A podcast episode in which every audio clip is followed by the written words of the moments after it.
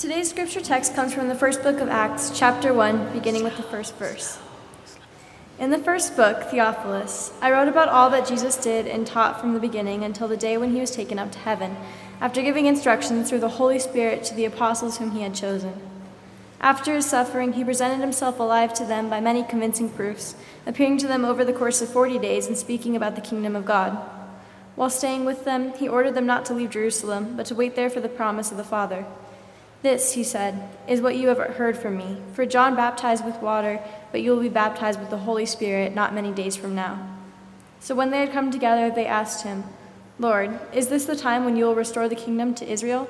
He replied, It is not for you to know the times or periods that the Father has sent by his own authority. But you will receive power when the Holy Spirit has come upon you, and you will be my witness in Jerusalem, in all Judea and Samaria, and to the ends of the earth. When he had said this, as they were watching, he was lifted up, and a cloud took him out of their sight. While he was going and they were gazing up towards heaven, suddenly two men in white robes stood by them. They said, Men of Galilee, why do you stand looking up towards heaven? This is Jesus, who has been taken up from you into heaven, who will come in the same way as you saw him go to heaven. This is the word of God for the people of God. Please be in the spirit of prayer with me.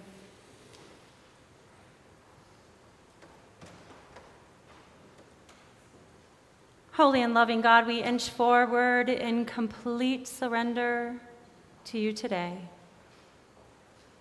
hoping to hear a word for our lives. And so give us open minds and hearts to hear what you would have to say to us. And give us grace to accept with serenity the things that cannot be changed courage to change the things which can be changed, and the wisdom to distinguish the one from the other. Amen. True story. The book of Acts is no true story. The book of Acts is not a history book. It is not a book of facts. I really hope this is not shattering people's faith today. I hope I don't need to do much convincing on this issue. I say this knowing that many churches have spent a lot of time focusing on how Luke got it all wrong. And I say maybe, maybe not. What seems to be important to ask today is what do we do with these kinds of stories? We believe in evolution. We believe that science is real. And so, how do we combine what we know about physics and biology with a faith story about a man that died, was resurrected, and then ascended into the clouds? It's a bit of a hard sell, right? I get it. But instead of throwing out chunks of scripture that are unrealistic or that we don't agree with, I propose that we take the Bible seriously, but not literally. Just like a relationship that we care about, that we are serious about, it's okay to ask the Bible curious questions and lean in further to listen to its history, its purpose, and context. For example, we can remember that in the Hebrew scriptures, Elijah was lifted up to God, which would have been a familiar allusion to an early Jewish Christian community when hearing a story about Jesus being lifted up to God. Jesus' ascension was a literary device for Luke. Taking the Bible seriously but not literally means that we look for how the Bible is descriptive for our Christian faith versus prescriptive. The book of Acts, in particular, is descriptive of a man's faith who is describing events that were fulfillments of ancient claims. Therefore, Luke is preaching, not reporting. He is sermonizing, not summarizing. His truth is not rooted in the facts of when or where. His truth is found in what it means to follow Jesus and why it is important. There is more theological poetry in Luke than historical assumptions. And so maybe the book of Acts is the best place to practice suspension of disbelief for a bit, to find that light that is breaking forth from God's holy word. So the book of Acts begins with Jesus appearing for 40 days and speaking about the kingdom of God. And while staying with them, Jesus gives the disciples one instruction, just one don't leave. Stay. Stay right here in Jerusalem. Wait for the baptism of the Holy Spirit. And then the disciples awkwardly ask Jesus when the kingdom of Israel will be restored. Sadly, even after the resurrection, his earliest followers of faith are still grasping at political power. They're asking the wrong questions. They still don't get it. Hmm. God has God's own time for restoration, Jesus says. And he reminds them that the Holy Spirit will give them greater power to become his witnesses to the ends of the earth. And then, as the words are like still hanging out of his mouth, Jesus is lifted up and taken out of their sight. And what do the disciples do? The disciples, the ones who have witnessed miracles with their own eyes and ate with a resurrected man for 40 days, they're craning their necks with their jaws wide open, hoping for just one more magic trick, Lord. Maybe a cloud spelling out, I love you, sweethearts. Super pathetic, right? I find it interesting that Jesus was lifted up into heaven without pushing a button or doing an incantation or singing Defying Gravity to make it happen. This isn't an act that Jesus does to himself. Rather, it was something that God did to him and for him. And yet, Jesus is not completely passive either. It is a combination of Jesus showing up in the community while also surrendering to God's will. I'm fairly certain this is what Jesus wants from us too. It is what Jesus was preparing the disciples to do after they were clothed with power from on high. Power, from the Greek word dunamis, which is where we get our word for dynamite. Sometimes I have to remind myself that it is the Holy Spirit that gives us explosive and dangerous authority and power to do the will of God. It is not something inside us like super hard willpower. It is something outside of us that works in us in such a way that it transforms us. Jesus reminds the disciples of a promise that God made. And what is this promise? It is that resurrection will never leave us orphaned. We will not be left alone here.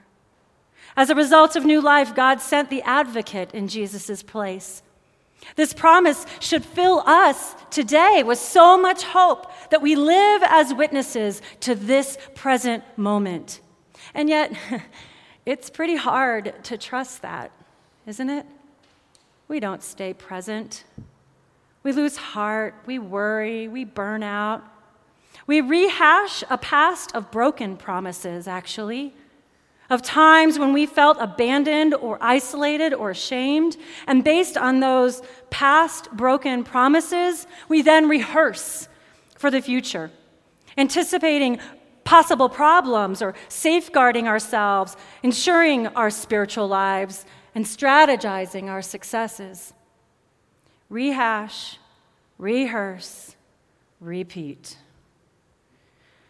Well, here's the punchline to this six week sermon series that we've been doing entitled WTF What's the Future? When his disciples asked about the schedule of future events, Jesus reminded them, It's not for you to know. So, what's the future here at FCC? It's not for us to know. It is none of our business. The future is God's business. Our business is to be here, present in this moment. Our job is to follow the way of Jesus and appear just like he did. Just like him, we do the work of showing up and sticking it out with one another when things get tough. And, when, and then when we trust, we trust God to do the lifting. Lifting us of loneliness, lifting of fear, lifting of shame, lifting of our heavy spirits. The implication is that the business of the fledgling church will not be to speculate about the end of God's story. The business of the church is to show up so that the kingdom of God can continue, which is all we can do today anyway, right? 20 years ago, I traveled with my college choir to Barcelona. And in the evenings, we would perform in some of the most magnificent cathedrals and concert halls. And then during the days, we would visit monuments and art galleries and museums. It was all really new to me, and I was taking it all in. And one day, myself and a few friends walked into a museum that was dedicated to the Spanish painter Salvador Dali. There was so much to absorb in his paintings that I was eager to come back the next day, wanting to learn more. As a young woman who was struggling with her Christian faith, I was enamored with Salvador Dali's stark portrayal of the ascension of Jesus. Salvador Dali had explained that the genesis of this painting came to him one night in a dream, where the nucleus of an atom, looking like the center of a sunflower, inspired his sense of the unifying spirit of Christ.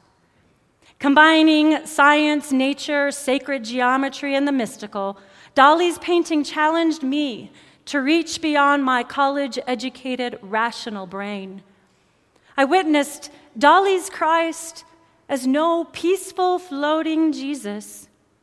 Dali's Christ had powerful, outstretched arms, and his hands, look at his hands, expressed more tension than blessing. Perhaps Dali wanted us to see that this was no cheap, easy resurrection, but a gift offered through cosmic agony. It causes me to wonder still today if it was painful for Jesus to be lifted up. Would he, like us, want just a little bit more time? This painting is such a beautiful companion to today's text because it helps us expand our minds about the humanity and the intimacy of Jesus in, in the midst of such a supernatural account. And how can anyone ignore the central focus of Jesus' feet as he rises up or into union with God? It reminds me of the end of Ephesians that says, And he has put all things under his feet and has made him the head of all things for the church, which is his body, the fullness of him who fills all in all. Those feet that walked the dusty roads of first century Palestine the feet that sunk into the soft mud as his cousin baptized him in the River Jordan, the feet that were dirty and calloused by his travels, these feet, they will never walk the earth again. Perhaps this is why the onlooking woman, the mother of God at the top of the painting, is weeping. The Blessed Mother remembers how these feet were so lovingly and extravagantly anointed just before the crucifixion. She remembers how the nails went through them. They will no longer carry him to the sites of miracles and healings and meals with sinners. This is the final goodbye. Why are you standing there staring up into heaven? The two men in white robes said to the bamboozled disciples. Just stop it, fault finding angels. Maybe the disciples need a break. Maybe they aren't as pathetic as they look. I mean, just look at those feet. Maybe we ought to savor moments like this too. Not to rush to work, but to be present instead. and to remember. Remember all the places he appeared. Remember how he showed up and stayed with all kinds of people, people like us. Remember how he asked us to continue the work of the kingdom. We savor moments like this so that we know how to follow him better. And maybe, maybe every once in a while we will follow Jesus so nearly that we will find ourselves covered in his dust. We will not know the future, my friends. We will never know. It's been almost 150 years for this particular church, and we haven't destroyed it yet. Why? Because we keep showing up for one another, and God keeps lifting us. We are trusted with this little part of the mission of appearing, savoring, and wondering. We continue to do the kingdom work that's right in front of us. But the truth is that we will never quite arrive.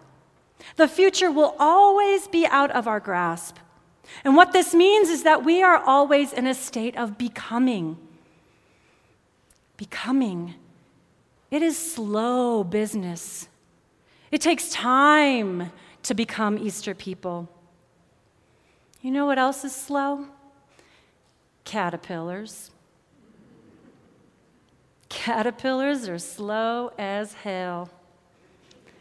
And right when they think they're about to die in the darkness, they come out as beautiful. Those slow little creatures become beautiful. And so do we.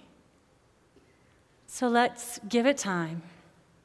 Let's give ourselves time. And may we trust God with the process. May it be so. Amen.